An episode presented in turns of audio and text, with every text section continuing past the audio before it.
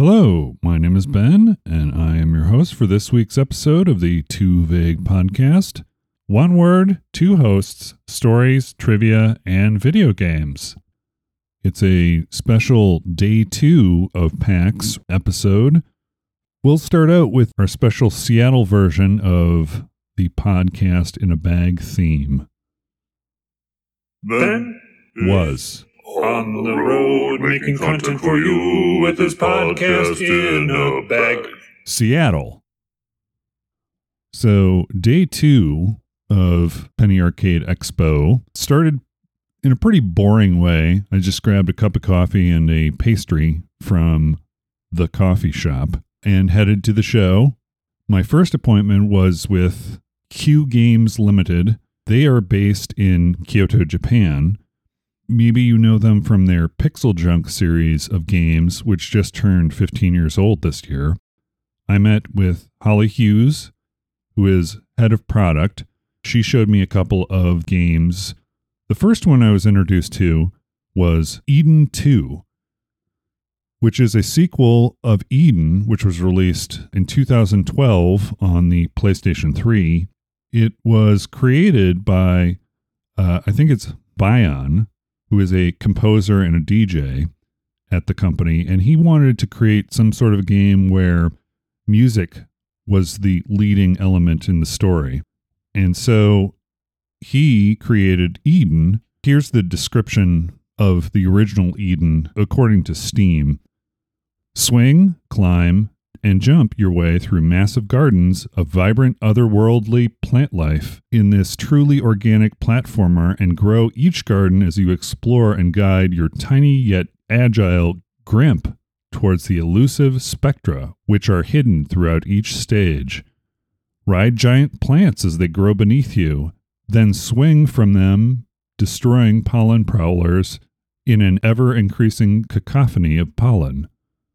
Be fired from cannons, float in zero-G, warp to mirror worlds, or simply be buffeted about by the wind while clinging desperately to a dangling leaf. Each garden has a unique set of challenges, puzzles, and enemies that will expand your mind! Exclamation point. Featuring a minimal original techno soundtrack and unique graphics style, both of which were created in harmony with each other by indie multimedia artist Bayon, Eden will give you an experience like no other game on this planet or the next. So I hadn't played the original Eden. I think I, I've seen it. It had a style that looked almost crafted, like it was pieces of paper and very organic looking. But anyway, this was my first time with anything Eden-esque, as it were. Eden two was fairly easy to pick up with a bit of advice from Hollie, who was, I guess, backseat driving. Not really backseat driving, backseat advising, we'll call it that. What you do in this game is very similar to the first game. Uh, there are a couple differences. One difference in the game is that you can choose your Grimp character that you want to use for the level. Each one has a different ability that you can use to your advantage to traverse each gorgeous level, like bonuses, like one will be able to swing further, or so there is some strategy involved in picking the Grimp that you are most comfortable with to navigate a particular level. The environment looks amazing, and the plant elements change based on the items you collect throughout the biome, and each one has a different look and feel to it. And of course, the music, much like the first one, kind of complements the gameplay and level advancement. Eden two has been announced, but there's no release date yet. Here's the Steam description of Eden two. Return to the spectacular, ever-changing gardens of psychedelic sights and sounds in this long-awaited sequel to PixelJunk Eden. Jump, spin, and swing to explore beautifully organic worlds in this hypnotic platforming adventure, brought to life in stunning four K with both art direction and mesmerizing soundtrack from the celebrated multimedia artist Bayon. Cultivate new plants, collect pollen, and help seeds sprout new exotic leaves as you journey to collect spectra, the source of all life in the biomes of Eden.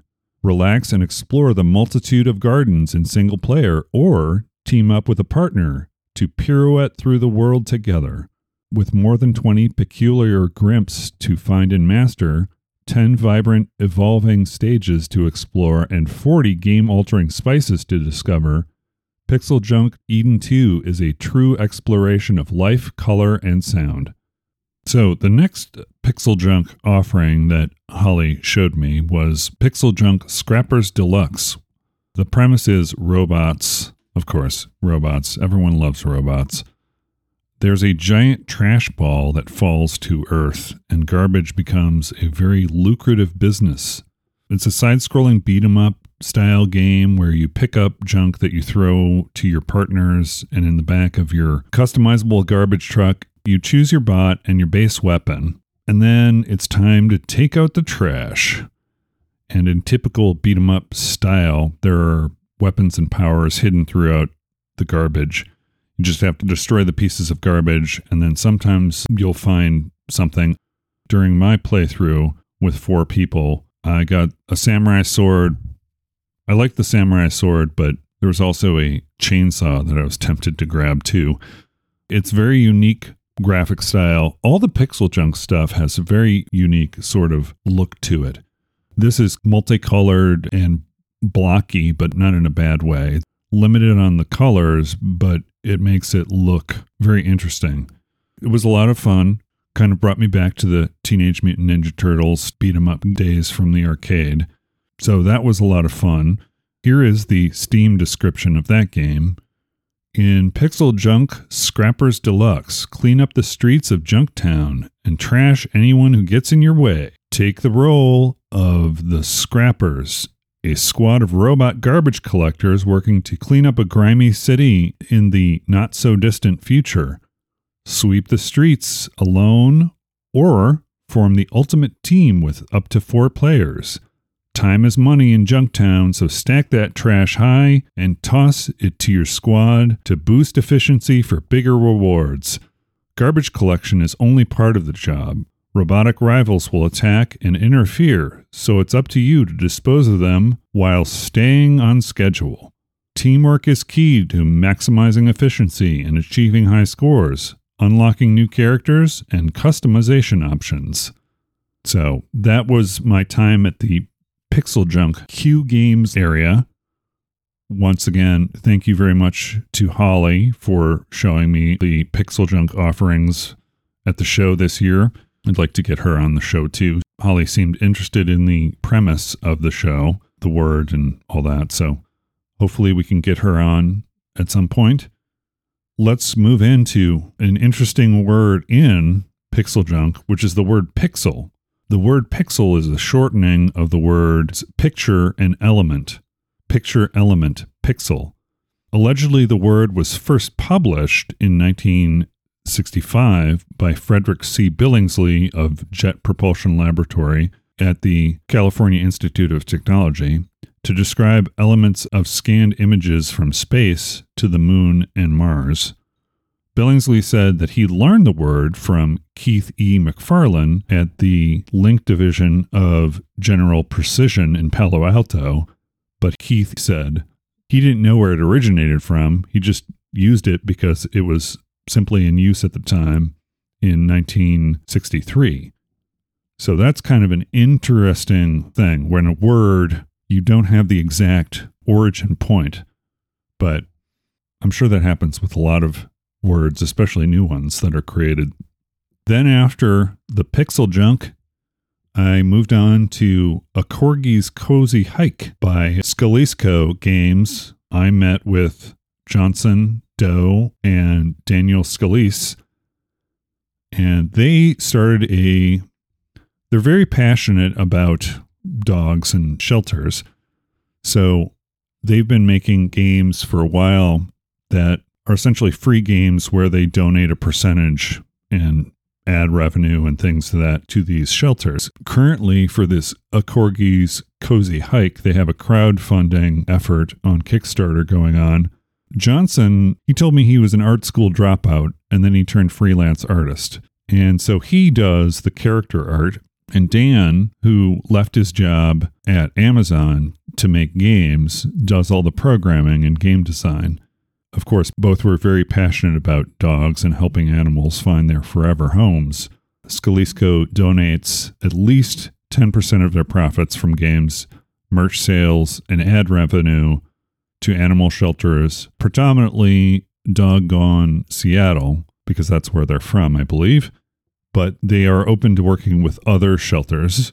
A Corgi's Cozy Hike, it looks very much and plays very much like your Sega Genesis era platformers, but in a three D sort of environment.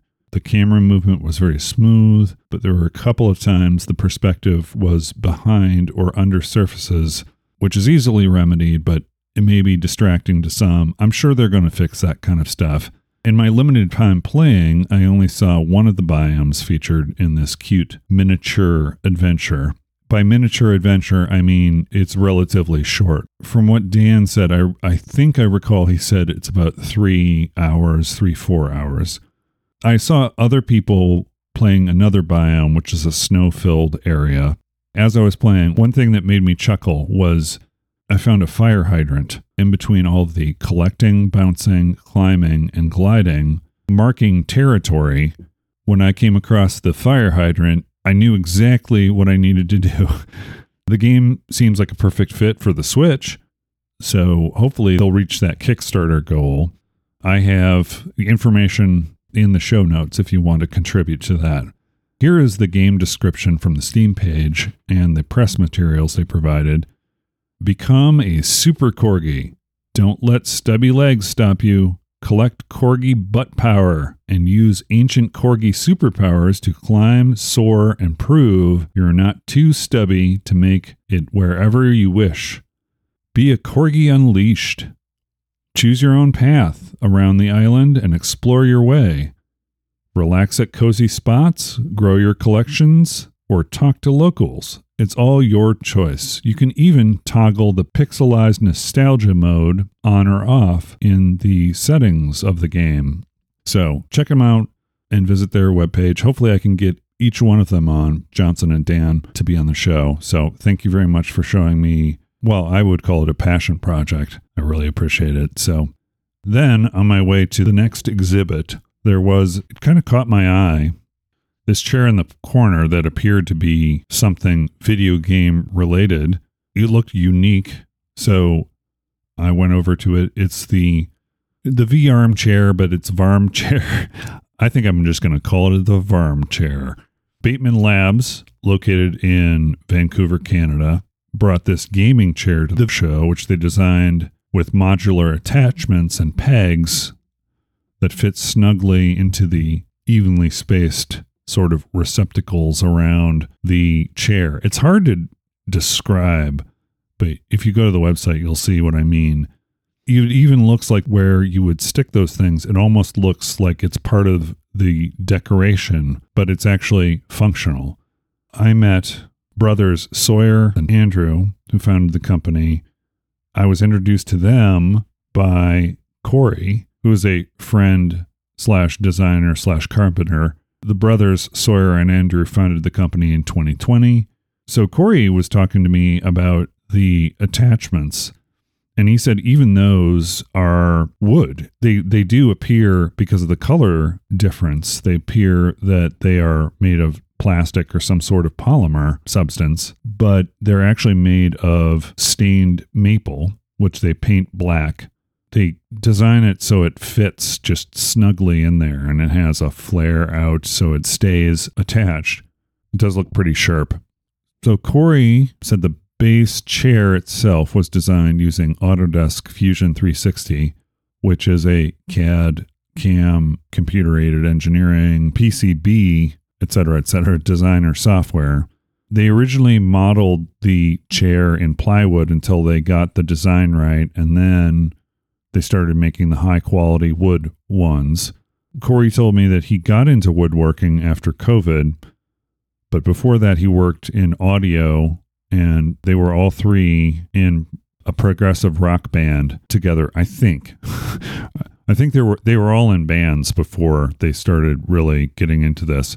One of the brothers went to school for engineering and design. Of course, I decided I was going to mention my very favorite chair, And this is without going to their website and finding out that originally the company was making attachments that fit on the Poäng for computer type desks or holding your laptop in a way that you could see it and still sit comfortably in your chair. But we talked a little bit, uh, Corey and I talked a little bit about the Poäng and furniture stability and design a little bit. I keep on saying this for everyone. I would like to get them on the show at some point, but it seems like they're very busy with their design and their business. I will save the price for you to go to their website. With quality merchandise, you do pay. It's not the type of thing that you would find at an IKEA. It is very sturdy, very quality made. So check it out. Uh, I've got the the link in the show notes for you. Thank you very much, Sawyer, Andrew, and Corey, for talking with me about this VArmchair. You can correct me if you come on the show. Anyway, the Poäng, I'm going to, you know, I mentioned it before. I'm going to mention again. Uh, here's the, here are the Poäng facts. In Swedish, Poäng means the point or argument or the punchline. It is a wooden cantilever armchair that IKEA has sold since nineteen seventy-nine, and it was designed by Japanese designer Noboru Nakamura in nineteen seventy-six in collaboration with the project manager Lars Engman. The materials were chosen by Nakamura to evoke a relaxing feeling by allowing the frame to sway like a rocking chair. Yeah, that's one of the things that Corey and I talked about, the flex of the Poäng. Some people would find that to not be sturdy, but it's part of the design. It actually is supposed to rock like that. It's a, it's a matter of perspective, right? So initially, the Poäng was named the Poem. It was renamed to Poäng in nineteen ninety-two. So it's only been the Poäng for thirty-one years. But before that, it was the Poem. So there's your Poäng trivia for the episode. So the next game, I went to the Grumpy Face Studios booth. They are a game software company based in Arizona, and they're responsible for a few games, including the original of this one that I'm going to mention, the Steven Universe Light Trilogy, Teeny Titans, Super Mole Escape, and Bring Me Sandwiches. Those last two are definitely old school. Along with this game, which I believe was their very first one, I met with Natalie Negron, who is a producer and marketing manager. She introduced me to Chris Graham, the president and creative director of Grumpy Face, who let me play a little bit of the demo version of the new and improved Castle Doombad, which they brought to PAX this year. It's a long-awaited sort of reboot slash remake of the original iOS Android version, which came out in two thousand fourteen and was published in cooperation with Adult Swim Games. They were finally able to get the rights to make Castle Doombad. The gameplay is just like the original. It's a well-balanced tower defense game, except this time the game controller is used instead of the touch screen, of course. You play the role of an evil genius who's trying to defend his castle and the princess you captured from those meddling heroes. And I would have gotten away with it too if it weren't for those meddling heroes. Chris was watching me and advising me along the way because it'd been a long time since I played the original. Made it past a couple of levels with his uh, assistance, and I asked him about the unique art style, and he told me that Uh, Justin Booth was the art designer on this version. The art style doesn't deviate too much from the original, but it's just enough, I think. It kind of stays with that general aesthetic, but without making too many changes. And there are, of course, some fresh takes and parodies on recognizable do-gooders, and obviously there are new traps and items. So if you enjoy tower defense games, you should absolutely check this out when it's released. And here is the description from the Steam page. Castle Doombad is a remade, expanded, resurrected relaunch of the twenty fourteen hit dungeon-keeping strategy defense game coming to Steam for the first time this year with brand new content. You are the villain, and life as a baddie sure is good. At least it was, until pesky heroes decided to invade your quaint little lair of despair. It turns out they're not too keen on the whole captured princess situation. What's a big boss bad guy to do? Decking out your castle with a heinous heap of traps, monsters, and dastardly weapons seems like a good place to start. Choose from over thirty-five delightful, devious traps and minions to devise and deploy your own diabolical designs of do-gooder destruction. Strategically place traps on walls, ceilings, and floors to uncover the multitude of wicked ways they can complement and combo off of one another. Then add a sinister sprinkle of free-roaming minions and manually activated traps that require your precision timing to make a painful punch. Unlock, upgrade, and customize your traps, troops, and castle on your quest to become the baddest of them all. The new twenty twenty-three edition of Castle Doombad features top-to-bottom remade, remastered graphics with a nefarious new art style. And that's not all. Brand new content and features have been added to improve and expand the original game, giving you a whole new Doom. More details on the new features to be revealed later.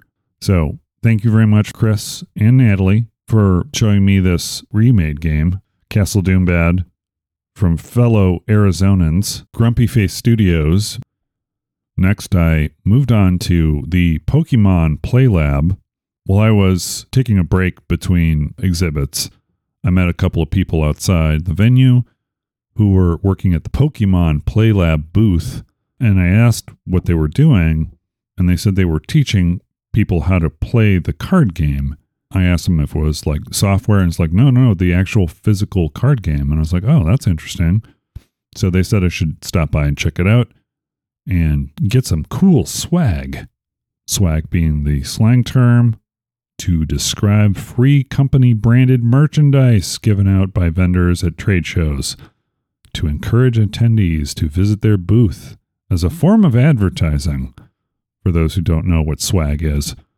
I know swag is another thing, which is scientific wild-ass guess. I say that when it's like, I don't know. So I stopped by. I also have friends who are kind of obsessed with collecting these cards. Nerd Bomber and Tectic, I'm looking at you. Well, I don't know how much they enjoy the collecting part, but I'm sure they enjoy the card playing part. I decided to wait in line then, and I wanted to learn. Unfortunately, it was a little disappointing because I waited in line for probably about half an hour or so, and when I got to the front of the line, there were three people, all solo, so it was like a group of four, and we were asked if we wanted to play the tabletop version, which we'd have to wait a little longer for, or the iPad version, and everyone else in my group wanted to do the iPad version, so being the social butterfly that I am, I was hoping to play with live people, but that wasn't in the cards. See what I did there? So I played through the tutorial on the iPad version, and then just left. But I did get some cool Pokémon Play Lab stuff. I got a neat pin and a starter deck at the recommendation of the attendant. I chose the one that looked the coolest, Lucre. We moved on to a V R game, which was Journey to Foundation. It is based off of an Isaac Asimov book series developed by Architect, based in Vancouver, Canada. They made Doom three V R Edition, Evasion, and Freediver Triton Town, which I believe are all V R games. So the Isaac Asimov book series, Journey to Foundation, it's based off of that. It's not the Apple T V show, which there's a Foundation Apple T V show. It is based on the same series, but it's a, basically a different timeline for each one. The novellas, well, short stories and novellas of this universe were first published in between nineteen forty-two and nineteen fifty. Then they were put in to three different collections between nineteen fifty-one and nineteen fifty-three, which were Foundation, Foundation and Empire, and Second Foundation, and those were all released. The trilogy won the one-time Hugo Award for the Best All-Time Series in nineteen sixty-six.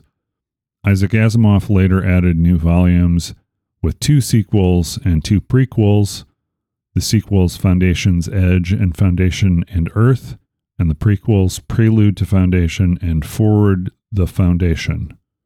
The general premise of the whole series and the game is that there is a galactic empire and society is nearing extinction. There is a mathematician named Hari Seldon who develops a theory of psychohistory, which is essentially an accurate and predictive mathematics of sociology.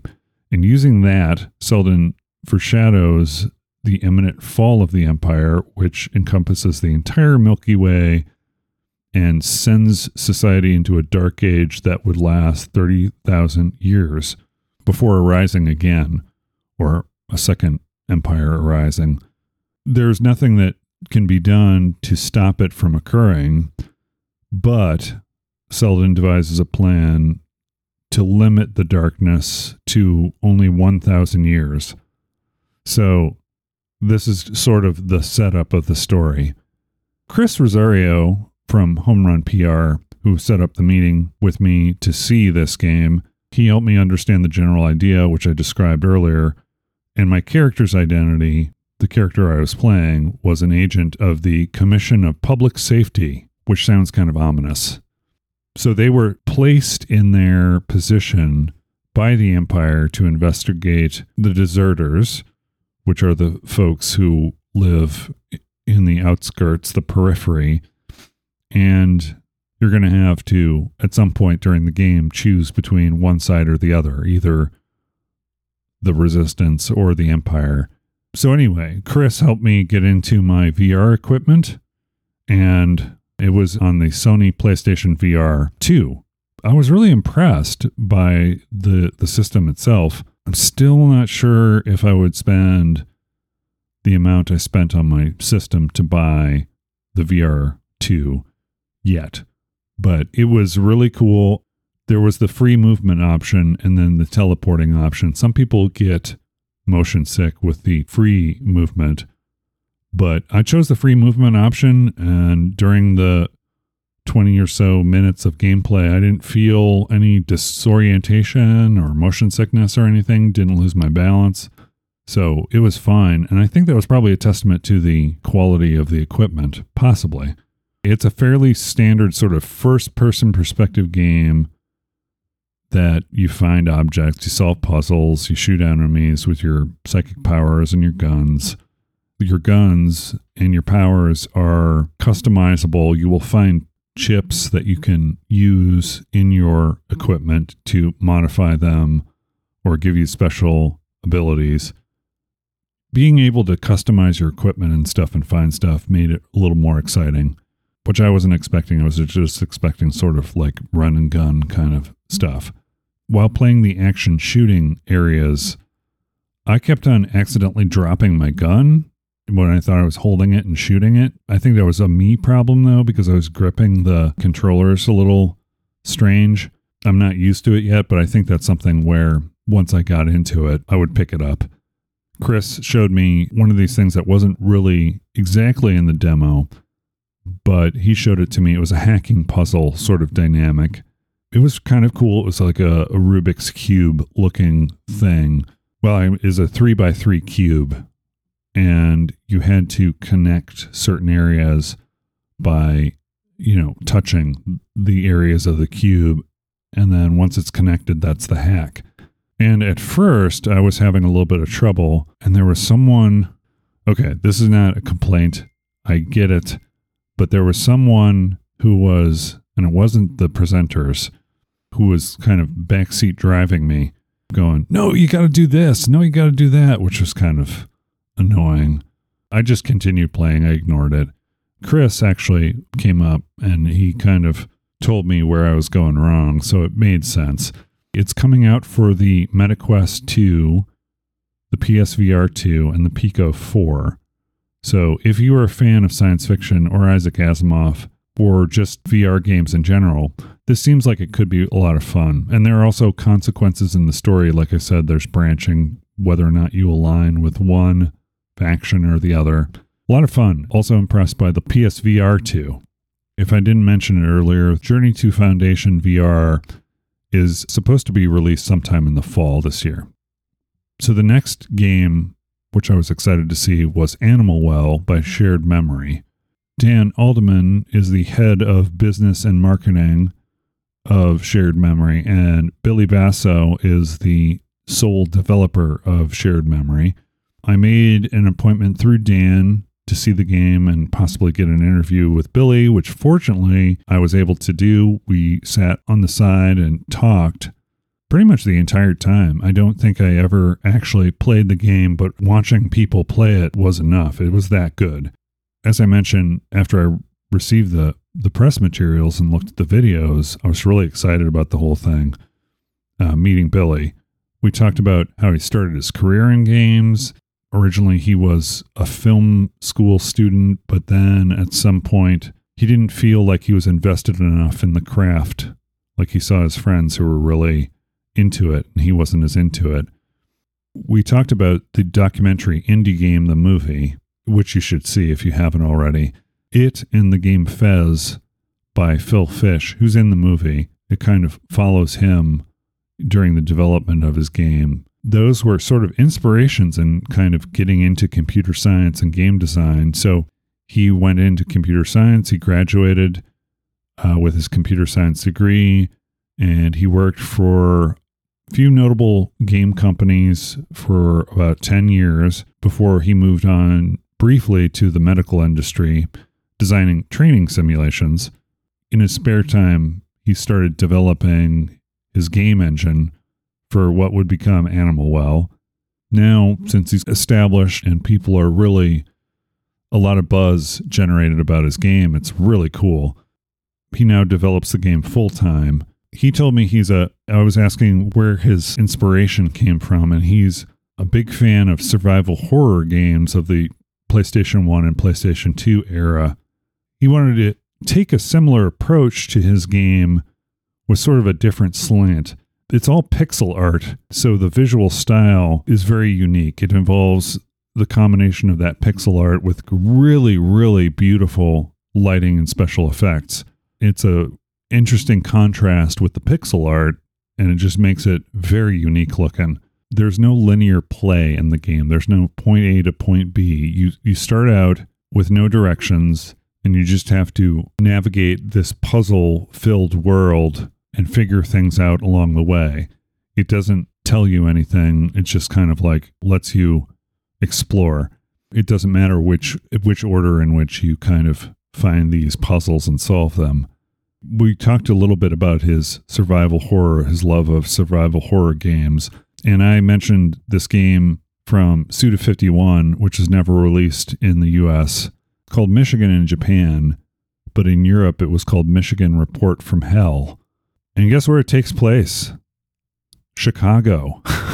So I heard about it on an old series of Destructoid articles from an author writing under the pseudonym Obscure Video Games. And it's really interesting. They had some some sort of miscommunication with the way it was released in Europe as opposed to Japan. So anyway, you read up on that. Maybe I'll reserve talking about it in more detail for when I have Billy on the show. Billy, thank you very much. Dan, also thank you very much for setting up the meeting. It was really cool meeting you, Billy.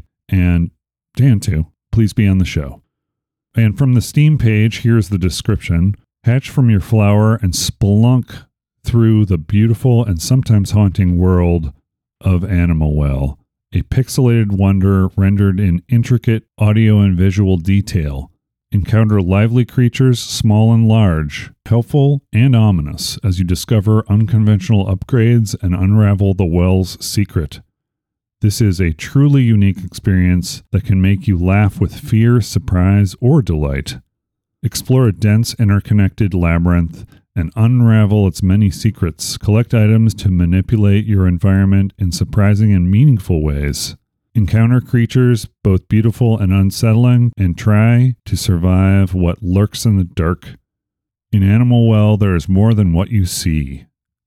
And the final game I saw before the show closed the exhibit halls was a game called Roman Sands RE:Build. It does not have an actual release date as of yet. It is published by Serenity Forge. Chris Souza is a marketing director turned Q A tester. He showed me the game and started me out on it. I asked him if he could explain the premise because it looked very unique, very unique in its presentation. And he paused and he said to me that it was very difficult to compare it to anything else he's ever played. So when I started playing, I quickly found out why that is. I spoke with someone from the development team and they sort of described the game as if it was more of an artistic expression or a piece of performance art than it was actually a game, which is not a bad thing. It's just interesting, right? The art style is a very nineties kind of style, which sort of reminded me of the cel-shaded Jet Set Radio. You play the game as an employee of a resort, observing the environment from first-person perspective, and as you explore, it just gets weirder and weirder. There are broken elevators. There's a boiler room infested with tentacles. There's an outdoor planetarium open to the sun, which is weird. Being from Arizona, I could totally relate to the sun. Unique, surly characters that are asking you to fetch them things and do things because you're an employee of this resort. It was described to me as there are a series of fetch quests that have puzzle elements, and that's what drives the story. I noticed as I was playing, for each interaction I had with an N P C, I'd get this flashy sort of congratulatory graphic like you see like when you get ranked on games at the end of a level. So I asked if that had any significance, and the person who was showing me, she said that it's sort of making fun of games that do that for each very insignificant action. So I still can't tell you exactly what it is because I didn't get very far. I kept on coming up on the beach. It is an intriguing game, looking at the press materials, even though I'm not entirely sure what it is. I think that's, I mean, that, sometimes it's a good thing, right? But kind of had that same sort of feeling with World of Horror from day one. And here is the Roman Sands RE:Build very cryptic description from the Steam page. Entry point. Washed up on the shores of a timeless luxury retreat, you find yourself acquainted with its unhinged inhabitants. They await the day that the sun will swallow the world. You are obligated to serve their whims. There's more to this place than meets the eye. Can you uncover the exit? Stop. Leave it behind. Territorial shift. The world outside is uninhabitable.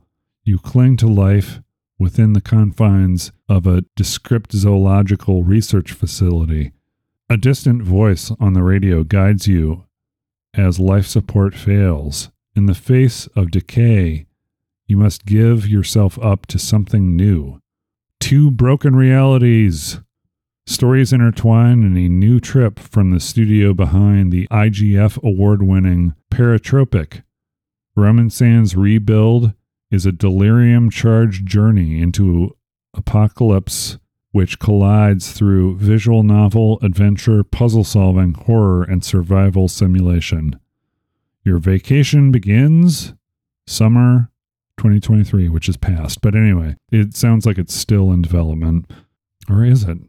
Yeah, it's the full release is to be determined. So for some reason, that presentation of that game or that game in general sort of reminded me of a book that I read about twenty years ago called Lucky Wander Boy, which is the two thousand three debut, and I think the only novel he wrote, D B Weiss, Daniel Brett Weiss. He is best known for co-creating Game of Thrones, along with David Benioff. The book's official website describes the work as a novel of video game addiction, Hollywood serfdom, ill-fated romance, and extremely misguided notions about Japan. Lucky Wander Boy marks the debut of an original new voice that will captivate wanderers of every description. So that's interesting because his, it's completely different. I mean, I think it might be, the, the book might be a sign of the times because I think it was sort of the, I'm comparing it to other authors of the day, more notably Nick Hornby, who is an English author who did High Fidelity and those types of books, had kind of had the same sort of feeling to his characters. It's kind of a a no-nonsense kind of trying to figure out where they fit, sort of lost but not lost kind of thing. And that's not what I would associate with Game of Thrones at all. It seems like maybe since that time he's developed a very clear understanding of what he wants and where he goes, but the character in the book, the protagonist Adam Pennyman, he's attempting to catalog video games into a book called The Catalog of Obsolete Entertainments, very similar to the Obscure Video Games person on that Destructoid article. He is particularly obsessed with a fictional Japanese arcade game called Lucky Wander Boy, and he spends the majority of the book on a quest to get more information about that game, and it just gets more and more self-serving, and and it's very strange that he's sort of obsessed. It's it's a very interesting book about obsession, I think. So check it out. It would be interesting if you are a fan of Game of Thrones, looking at this and seeing this is where he started. It seems like it's a giant change, right? So anyway, I enjoyed the book. I don't think my father liked the book. I think it was more of his twenty-somethings whining about trying to find their place and not doing anything about it, which is kind of what he was doing in the book, Adam, Adam Pennyman. So once I was done, I was really exhausted because I had to bounce between the buildings. I don't know if I mentioned this earlier, but they had two different buildings that were kind of a block and a half away that I had to go between from appointment to appointment. I didn't realize that. So I went back to the hotel, grabbed a nap, and then had a couple of really awesome burgers at the hotel, the cafe in the hotel. I almost had three, but I just stuck to two. And then had a slice of key lime pie to end the day. And then just went to bed after preparing for day three. Thank you very much for listening to me go on about my exciting games and things that I saw at the Penny Arcade Expo, day two, Saturday. Stay tuned. We'll have more for you. Day three is coming up, the final day that I spent out at PAX. So watch for that. On that note, my name is Ben, and I've been your host of the Too Vague podcast this week. Have a wonderful night. Bye.